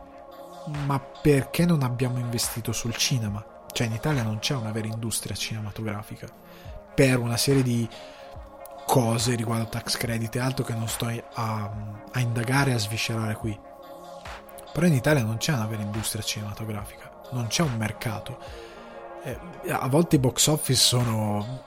aleatori, non si trovano bene i dati, cioè qualsiasi altro. Il cinema americano è tutto sotto l'occhio di tutti, cioè tu cerchi, c'è Mojo, c'è IMDb, tante volte che dai i dati di box office, anche Wikipedia addirittura li riporta, tu vai a cercare i dati di box office e sono chiari. Il cinema italiano non sono mai chiari, a volte non ci sono, a volte sono incompleti, perché se fossero completi vedeste film prodotti con 1, 2, 3 milioni di euro che incassano 500.000 euro al cinema, e in un qualsiasi mercato normale sano tu fallisci. In Italia ci sono dei sistemi per i quali, di chiamiamolo assistenzialismo, ne avevo già brevemente parlato, per il quale il film è andato comunque bene per altri motivi, il produttore è comunque contento, ma in questo modo uccide un'industria, non c'è competitività, non vince il migliore, non si produce il migliore. non va avanti una certa idea di cinema, ok? Sta di fatto che quello che manca è appunto l'idea di sfruttare tutto il cinema, ma anche i film ben premiati o comunque film ben realizzati non arrivano dove dovrebbero arrivare, non hanno la distribuzione, se ne era parlato in un'altra puntata, non hanno la distribuzione che dovrebbero avere, e soprattutto si continua a insistere su finti autori, cioè su autori che vogliono produrre drammi che guardiamo noi, che piacciono solo a noi, che difficilmente piacciono all'estero, anzi che non funzionano all'estero e che lasciano il tempo che trovano, cioè che non hanno memorabilità, che non hanno memoria storica, cioè nel senso, anche Fellini faceva drammi, ma i suoi drammi sono parte della storia del cinema, la gente li ricorda. I drammi che vengono fatti adesso sono ad appannaggio di chi li fa, di chi li celebra per qualche interesse o semplicemente perché davvero crede che quei film siano davvero belli, e muoiono lì. Non hanno memoria storica, non entrano nella storia del cinema, non entrano nella memoria collettiva. L'idea di avere un impatto sulla collettività è importante. Hitchcock, Fellini, Kubrick, Tarantino, sono tutti registi, prendendo nomi a caso, che però hanno, Kurosawa, che hanno un impatto sulla cultura popolare anche, non solo sulla cultura alta del cinema, ma quella popolare. Cioè le parodie di Shining vengono fatte per fare le pubblicità della Mountain Dew negli Stati Uniti al Super Bowl, con Bryan Cranston che fa Jack Torrance. E perché quella cosa lì è parte della cultura popolare. In Italia non c'è un pubblicitario che fa una parodia di 8 e mezzo di Fellini per pubblicizzare qualcosa, se ne viene fuori con una roba che a volte è geniale, a volte è ridicola, ma ridicola forte, no, perché non è ben veicolata quel tipo di cultura, ok? E di conseguenza, non veicolando una certa cultura, ma avendo l'illusione che sia un qualcosa di elitario, di artistico alto, e che quindi chi fa cinema in Italia per essere un bravo regista deve mirare ai festival esclusivi, che sia Berlino, che sia Cannes, ai quali a volte veniamo premiati, a volte non entriamo nemmeno, però spesso veniamo selezionati, o Venezia, e poi non ci sia un seguito a quel primo piano molto elitario, è un problema, perché i film americani che vanno a Venezia, cioè La forma dell'acqua va a Venezia, ma poi va in tutto il mondo.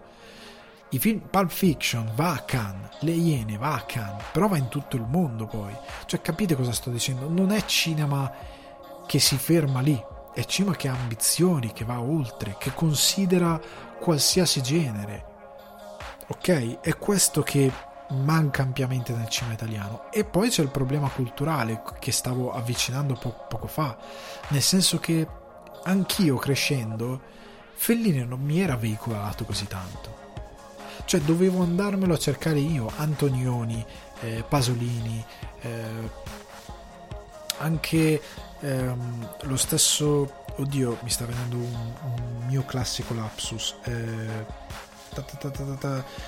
il Amici miei, il regista di Amici miei, Dio mio, uno di quelli che mi piace di più, ora non mi sta venendo il nome, comunque andiamo subito a rimediare a questa cosa perché sto impazzendo. Monicelli, non vengono mai veicolati come si deve. Anche un personaggio come Fantozzi, che è un personaggio di satira, molti lo pensano, cioè hanno sempre sminuito Villaggio come un tizio che faceva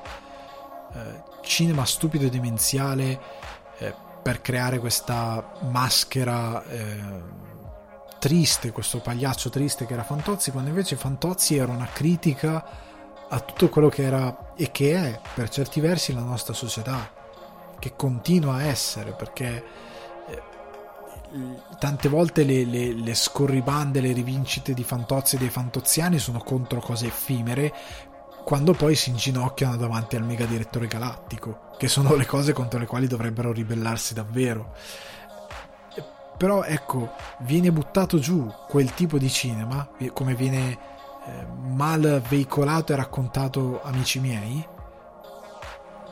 e quindi si perde un pezzo della nostra cultura. È incredibile quando a me capita di parlare con americani o stranieri a Cannes o altri festival, e loro: ah, sei italiano, oddio, Fellini ho visto tutto, Antonioni bellissimo, Lina Vermüller bellissimo, cinema grandioso di Sica, che bello, Miracolo a Milano. Ti vengono a dire cose che poi tu parli con un ragazzo italiano medio, magari, che interessa al cinema, dici: sì, vabbè, ma sono film noiosi. Non è solo perché per loro è il fascino dello straniero, ma perché effettivamente sono film che hanno delle soluzioni di racconto, una poetica che loro non hanno, ed è il motivo per cui tipo Guadagnino è uno che ha avuto molto successo. Call Me By Your Name, fatto da un americano, non sarebbe stato così, sarebbe stato retorico, sarebbe stato cheesy, sarebbe stato stupido, sarebbe stato stereotipato. Guadagnino, nonostante la sceneggiatura non sia sua, però la sua poetica di regista nella messa in scena, nel raccontare, ha una forza tale che dà anche a livello internazionale una sensibilità che colgono tutti. Prendiamo ad esempio due registi che io non riesco, nonostante riconosca il valore di alcune sue opere, a concepire come dei registi che possono davvero funzionare come parte importante della cultura cinematografica italiana, ovvero Paolo Genovese e Ferdinand Özpetek. È cinema bugiardo, è il teorema di Hemingway. Leggi una sceneggiatura di un film di Genovese o di Özpetek e il bullshit detector di Hemingway esplode. Nulla di quello che leggi è vero, nel senso, anche alcuni film che mi sono piaciuti relativamente, tipo Tutto colpa di Freud, alla fine è un film che guardi volentieri. Non avrei fatto una serie, per Dio. Evitiamo di emulare cose che fanno nel resto del mondo così male, cioè prendiamo dei concept interessanti. Tutta colpa di Freud è un'idea interessante, ma guardate il racconto, sempre il dottore e coi soldi, la figlia che sta a New York, quell'altro che ha la libreria particolare dove non entra nessuno, però tanto la realtà non esiste, quindi un altro creperebbe di fame, loro sono tutti felici, a posto. Oppure questa scena che a me rimane impressa perché è particolare, con Claudia Gerini vestita in una maniera incredibile che cammina per Roma, una Roma stupenda quando Roma è letteralmente in fiamme, con gli autobus che prendono fuoco, e fa coceri in giro no, cinghiali, non fa coceri in giro per la città. Io capisco che tu magari non voglia riportare quella cosa lì, ma è parte integrante del presente. Un po' di realtà la devi raccontare, sfruttandola a tuo favore e facendo allo stesso tempo un po' di critica al mondo attorno a te. Non c'è un film come Cittadino al di sopra di ogni sospetto, non c'è un film che racconti davvero il mondo. Non posso, è tutto finto, è tutto un palcoscenico palesemente finto. Ad esempio in Özpetek ci sono idraulici vestiti Dolce Gabbana, che per certi versi può anche essere vero, perché c'è gente che preferisce farsi debiti per comparsi, sempre per questa idea dell'apparire, del sembrare italiani che si vestono bene, che vivono in queste case arredate in una maniera incredibile. È tutto finto, ripeto, il bullshit detector di Hemingway esplode in un fungo atomico, perché tutto quello che viene raccontato è senza senso, ma proprio senza senso per me. E non è quel caso in cui stiamo già raccontando qualcosa di fantastico per il quale la realtà che ci racconta l'autore non è la nostra realtà, come si è detto per Tarantino. Non c'è nulla che ci dica questo. Sono film ambientati nella nostra Italia, nel nostro tempo, e sono finti, sono palesemente finti.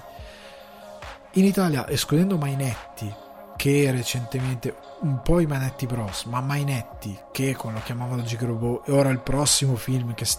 che ormai dovrebbe uscire a un certo punto, che è Freaks Out, non c'è nessuno che prova qualcosa di diverso. Non vedo mai neanche... faccio a volte fatica a vedere i virtuosismi tecnici,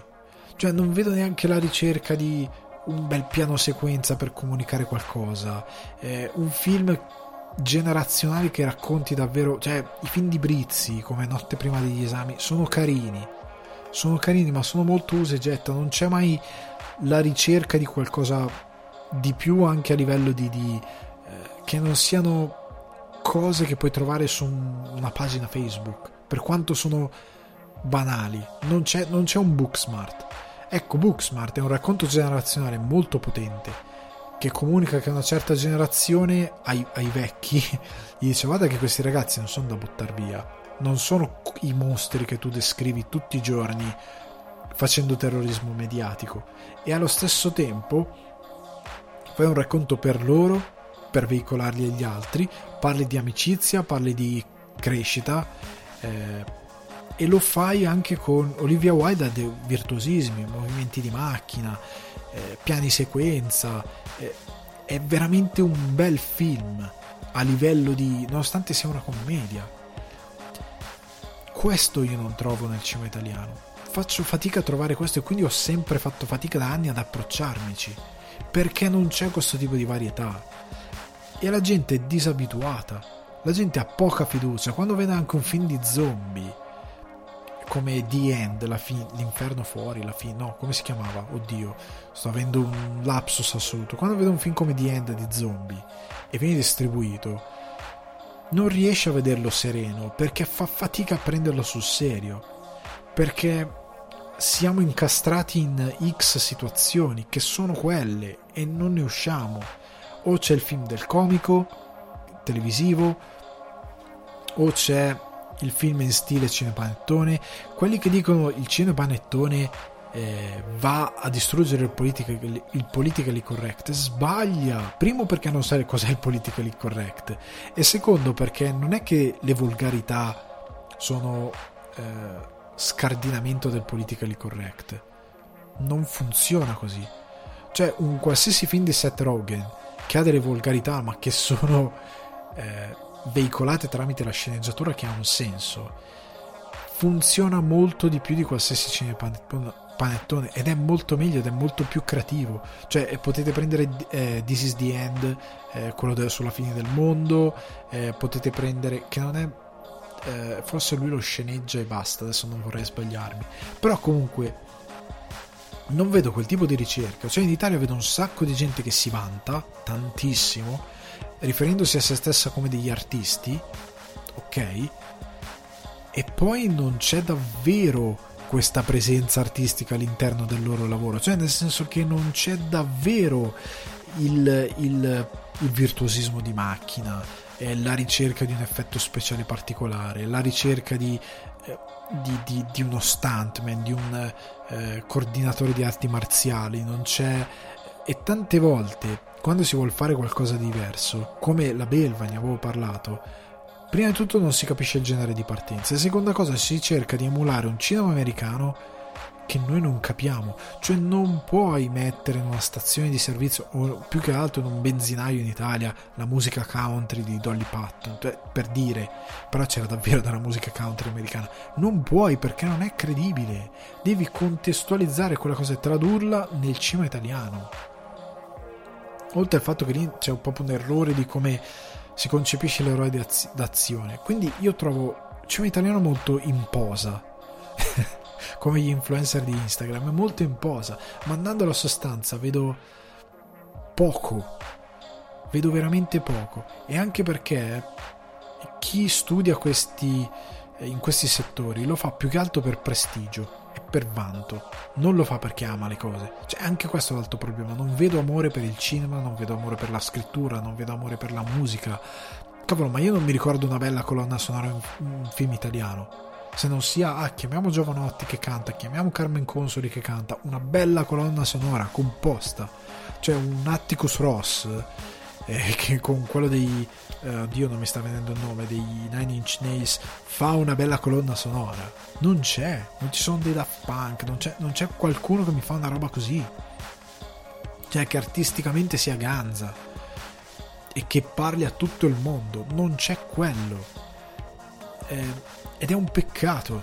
Cioè, è veramente un peccato, perché c'è mancanza di veicolazione della nostra cultura, ma anche a livello di quando ero ragazzino, come dicevo prima, Antonioni, Fellini, Monicelli non mi venivano veicolati bene. Fantozzi mi veniva passato come un film ridicolo, io lo guardavo, mi divertivo, poi crescendo dicevo cavolo che intelligente, però mi veniva passato come un filmaccio stupido da fare in televisione, non mi veniva passato come un film serio. E ripeto, quando si vuole andare a trovare un film di Fellini devi andarti a cercare il cofanetto della Criterion Collection che è fatto fuori dall'Italia. I film, se non fosse per la Cineteca di Bologna, che è sempre lì a restaurare Miracolo a Milano, questi tipi di film andrebbero perduti. Io ho visto la Dolce Vita qua a Dublino al cinema, versione restaurata dalla Cineteca di Bologna, sempre lì, ma bisogna dire grazie alla Cineteca di Bologna che lo rende possibile. Come ha detto Scorsese, il cinema è un soprattutto quando si parla di artisti di questo tipo, è un qualcosa che va preservato. Cioè io qua sono in Irlanda, ho Mubi versione UK Irish e c'è tutta una rassegna su Fellini, su Antonioni, su non mi sta venendo il nome, La stanza del figlio, vabbè lo sapete voi, non mi sta venendo il nome in questo momento, guardatelo, vado a cercare subito mentre registro perché sennò mi triggera un sacco. È Moretti, Nanni Moretti, cioè sono dovuto andare a cercare. Siate orgogliosi della mia memoria che è iniziata a funzionare all'improvviso. C'è la rassegna su Nanni Moretti. Il cinema italiano fatto bene c'è, è veicolato, esiste, non lo veicoliamo noi in Italia, non lo insegniamo noi. Cioè abbiamo persone che non valorizzano che cos'è l'importanza culturale del cinema e che credono davvero che determinati blockbuster americani siano la parte migliore del cinema, quando avrebbe detto no guarda non è vero, perché per questi motivi, per questi altri motivi. Non sto dicendo che sia brutto, non è una reazione contro i blockbuster, i blockbuster li potremmo fare anche noi. Diabolik, sono contento che esista e spero sia un buon blockbuster a livello di cinecomics e spero che le distribuzioni italiane per una volta si impegnino a portarlo nel resto del mondo, visto che Barney Stinson in How I Met Your Mother c'è il poster di Diabolik nella sua stanza, visto che il Danger Diabolik di Bava è diventato un cult, ci hanno fatto canzoni ed era un film che non aveva i mezzi che abbiamo oggi, cioè è relativamente riuscito, per altri versi non lo è, però è un cioè qua l'altro giorno su Facebook, non mi ricordo dove, ho trovato una produzione irlandese che si chiama Belfast Caliber 9 con Milano Calibro 9, cioè, e il font è abbastanza simile. Sarà una monnezza incredibile perché per esperienza vi posso dire che fanno delle cose, però lasciamo stare questa divagazione. Però la nostra cultura esiste, è là fuori. Io appunto ce l'ho il Blu-ray di è un Blu-ray, oddio mi sto dimenticando, però comunque ce l'ho di Milano Calibro 9, ma l'ho comprato qua.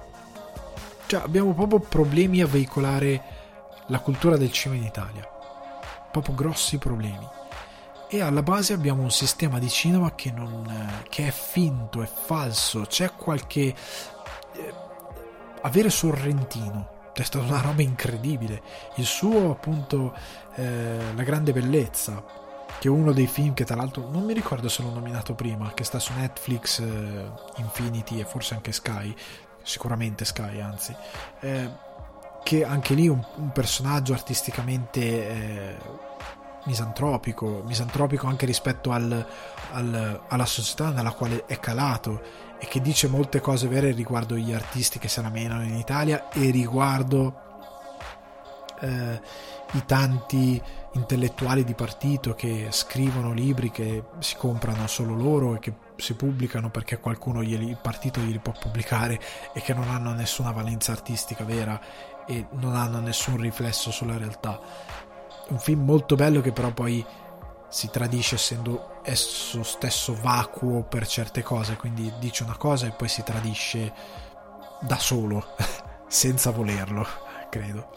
Però è un film comunque meraviglioso, però che sia Sorrentino, che si fa Young Pop, è meraviglioso, che ci sia Guadagnino è meraviglioso, che ci sia Sollima è meraviglioso. Sono contento che lui lavori con gli americani per sfogare la capacità sua che ha di fare il cinema d'azione. Cioè, gli americani quando hanno visto Soldado, sì, che è il sequel di Sicario, gli è piaciuto. Hanno trovato delle differenze rispetto a quello di Villeneuve, che è molto più posato. Soldado è un po' più d'azione, nonostante non è che esploda d'azione. Soldado è un po' più neo-western rispetto a Sicario, che è molto più posato, però è un film grandioso. Cioè,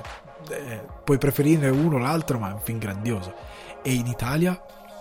perché non si può fare un film del genere? Perché dobbiamo sempre cadere sulle fiction, su questo tipo? Io non ce la faccio a vedere. L'altro giorno, ovviamente, seguivo Sanremo, è partita la pubblicità di La Fuggitiva e ho guardato una scena di botte, quindi d'azione tra virgolette, che c'era nel... sto aprendo il mio Dragon Fruit, d'azione che c'era nel trailer, ed era terrificante. Cioè, ci sono dei gruppi di stuntman in Italia che sanno fare arti marziali. Li vogliamo chiamare 5 minuti per fare un minimo di preparazione a chi deve fare le scene, così magari le giriamo anche in modo decente, se possibilmente, per favore. Se proprio dobbiamo fare una cosa di questo tipo, possiamo evitare di rendere tutto con quella patinatura da fiction. Capisco che tu sei un determinato pubblico, ma il pubblico lo devi cambiare. Tutto il resto del mondo cambia costantemente il proprio pubblico, non puoi rimanere su certi stilemi così solidi, così posati. Io non capisco questo del cinema italiano. Poi sì, c'è qualche bravo regista, a parte i grandi che ho nominato a grandi linee, però il problema è quello che dicevo altre volte: non si trova mai una via per comunicare quel tipo di cinema al pubblico. Cioè, c'è sempre alla base l'idea di fare un cinema più ambizioso a livello di artistico e messaggio, che però va in contrasto col pubblico, perché non trova un veicolo per comunicare. Cose che invece hanno fatto bene i Fratelli d'Innocenza, un momento in cui ti fanno favolacce, che anche lì non stiamo distribuendo benissimo in Italia, non si è stata parlando così bene, mi dispiace un po'. Ora è arrivato su Mubi all'estero e la gente lo amerà, però, come ho detto altre volte, io non concepisco il fatto che non sia stato mandato agli Oscar, non lo concepisco. Ora, sempre su Mubi, c'è la rassegna dei film di Rosi, e mi fa piacere che ci sia, perché è un bravissimo regista di documentari, però rimane il fatto che è un rimpianto enorme non aver mandato favolacce agli Oscar, perché poteva essere un contender piuttosto forte, ma veramente forte, perché hanno fatto un film incredibile, e gli americani sarebbero impazziti per quella poetica, ok? E io spero che il loro prossimo film vada bene, sia un grande progetto, e a questo punto spero che sia una coproduzione estera, che facciano qualcosa di più ambizioso anche per loro, perché che senso ha per un regista italiano che ha delle ambizioni girare in Italia se poi il suo film non viene distribuito, o non viene distribuito adeguatamente, perché in Italia si girano un botto di film che non hanno poi distribuzione. Che senso ha? Qual è la tua spinta? Te ne vai a lavorare con qualcun altro, perché se prendiamo i registi di qui sopra, Sorrentino, This Must Be The Place, Sean Penn, girato in parte in Irlanda, produzione internazionale, Guadagnino, brutta esperienza con Melissa P, ops, vado a cercare Tilda Swinton, vado a cercarmi dopo di quello, sempre stanno in Italia, ma poi vado a cercarmi anche Ralph Fiennes, produzioni internazionali, Chiamami col tuo nome, e ora tutte produzioni internazionali. E poi c'è quel vagito pietoso, ricordo Chiamami col tuo nome, ah, ma non è giusto che Chiamami col tuo nome, come miglior film, in verità una produzione italiana, noi abbiamo investito, dovrebbe rientrare come... L'ho trovata il solito saltare sul carro del vincitore. Se fosse stato per l'Italia quel film non ci si sarebbe creduto neanche per un secondo, ma siccome ora va agli Oscar, siccome ora tutti ne parlano, siccome lo sceneggiatore vince l'Oscar, allora ci arrabbiamo, perché doveva essere il nostro film, il film italiano. E Davide Donatello non becca niente. Come i bambini a scuola, non becca niente perché ci ha dato fastidio tutto, e quindi premiamo altro. E io lo trovo ridicolo. Cioè, lo trovo il motivo per cui ho problemi col cinema italiano. Tutta questa somma di cose rappresenta i miei problemi col col cinema italiano e con l'industria italiana in generale, e mi fa stare male perché è come guardare uno che ha un enorme potenziale e non fa niente, cioè decide scientemente di rimanere sul divano a fare il broncio, e tu dici ma fai qualcosa, per Dio, e invece si spreca così, fa il minimo sforzo, massimo risultato, dove però il massimo risultato è relativo. Quindi questo è un po' il mio problema, che si allaccia meravigliosamente per certi versi al documentario che vi sto per recensire, che è Giro e l'arte del sushi, che purtroppo credo non sia disponibile più su nessuna piattaforma in Italia. Io l'ho visto su Mubi, però non credo sia su Mubi Italia, da quello che ho capito dalle mie piccole ricerche, ed è un documentario su Jiro Ono, proprietario del ristorante 3 stelle Michelin, premiato 3 stelle Michelin, Tsukiyabashi Jiro, che è a Tokyo. Sono quasi sicuro che sia a Tokyo. Comunque, chi è Jiro Ono? È quest'uomo che ora avrà credo quasi 90 anni, perché all'epoca del documentario qualche anno fa ne aveva 85, ora ne avrà quasi una novantina,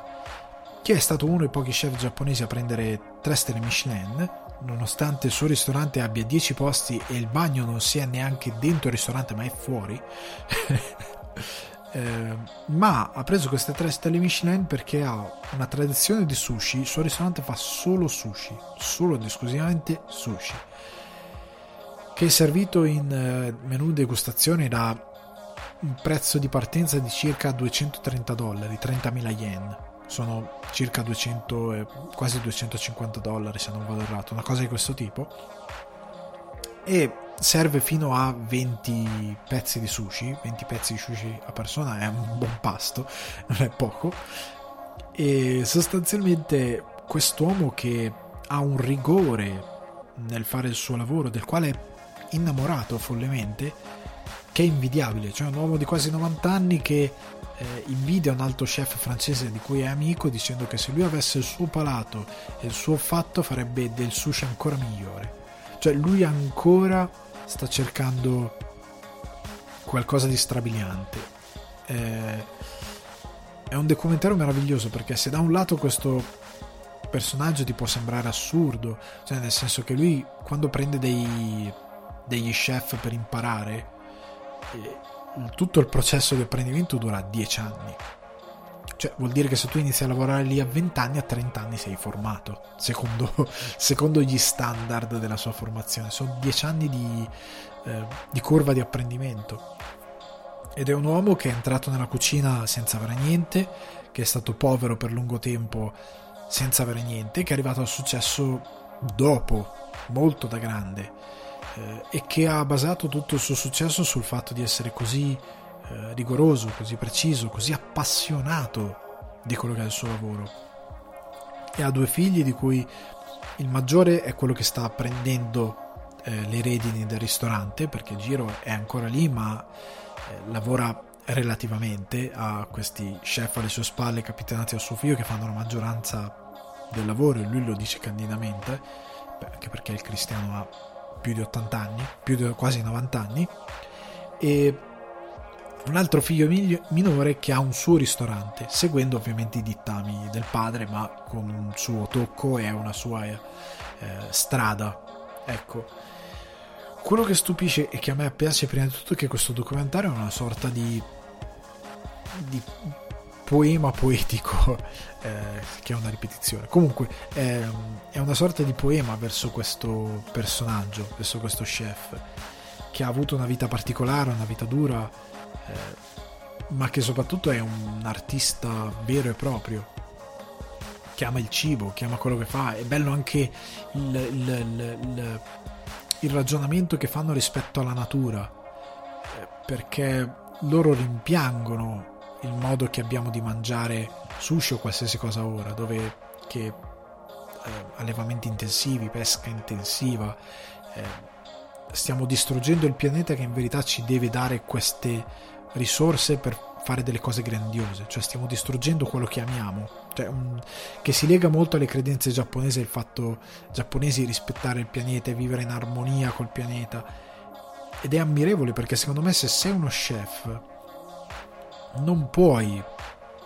pensare davvero, se ami davvero l'idea di cucinare, del cibo, non puoi avere questa mancanza di rispetto per quello che è la materia prima, cioè quello che ti dà la possibilità di essere uno chef. Cioè dovresti amare quella cosa,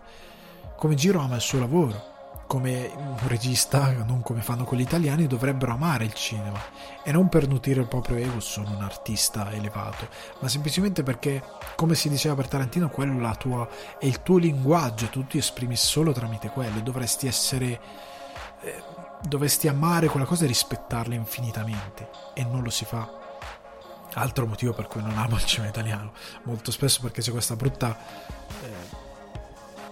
percezione, dico, perché si lavora nel cinema, più per ego personale che per idea di essere innamorato di qualcosa. Giro è innamorato del suo mestiere, innamorato del fare sushi, innamorato del cucinare,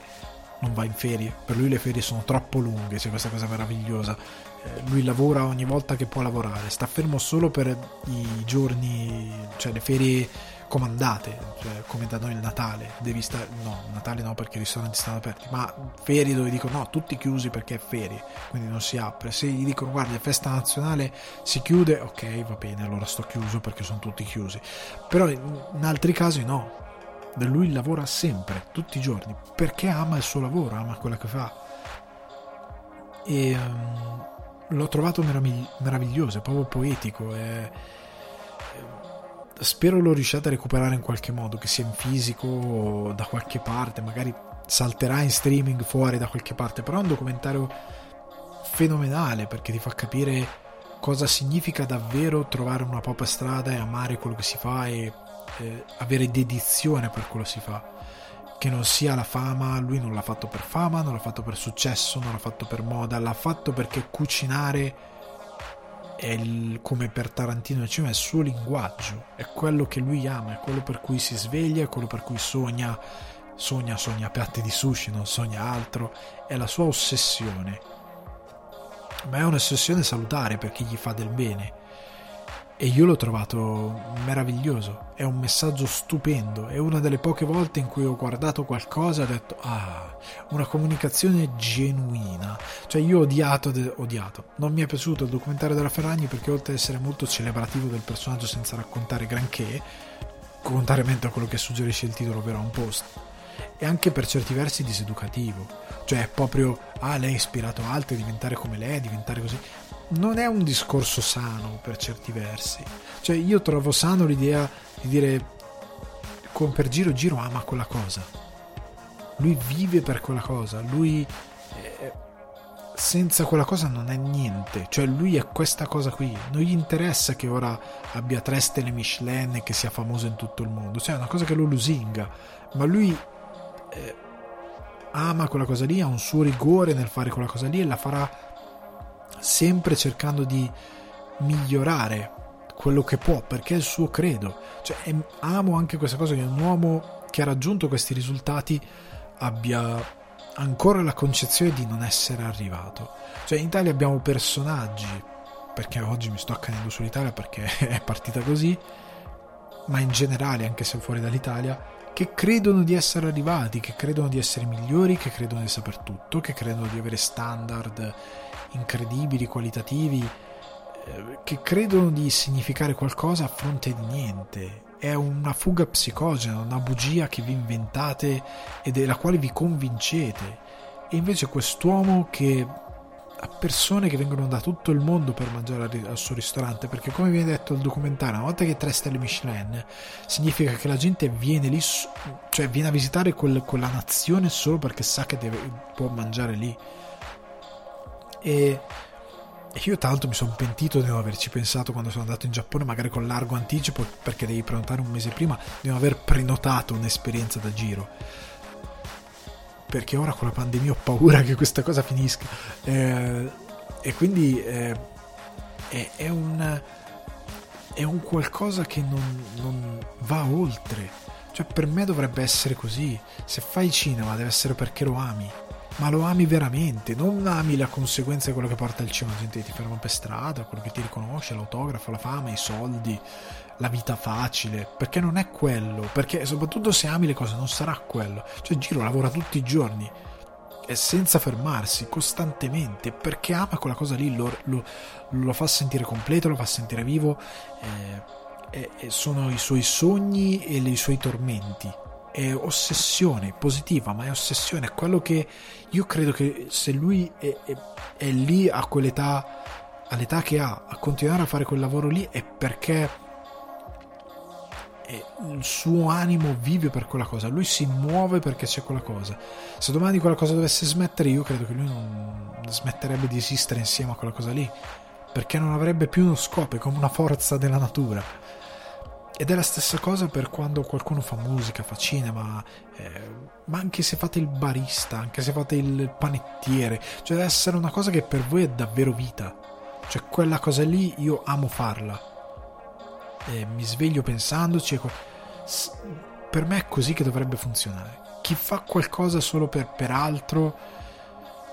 io credo che poi paghi anche le conseguenze, tra virgolette, nel senso che non diventa mai quello che vorrebbe essere, non è mai, deve mentire a se stesso, creandosi un qualcosa che non c'è, ma non sarà mai vera quella cosa lì. Giro è un uomo che passerà alla storia, come Fellini, come Tarantino, come Howard Hawks, come tanti registi della storia del cinema, e come autori, Pasolini,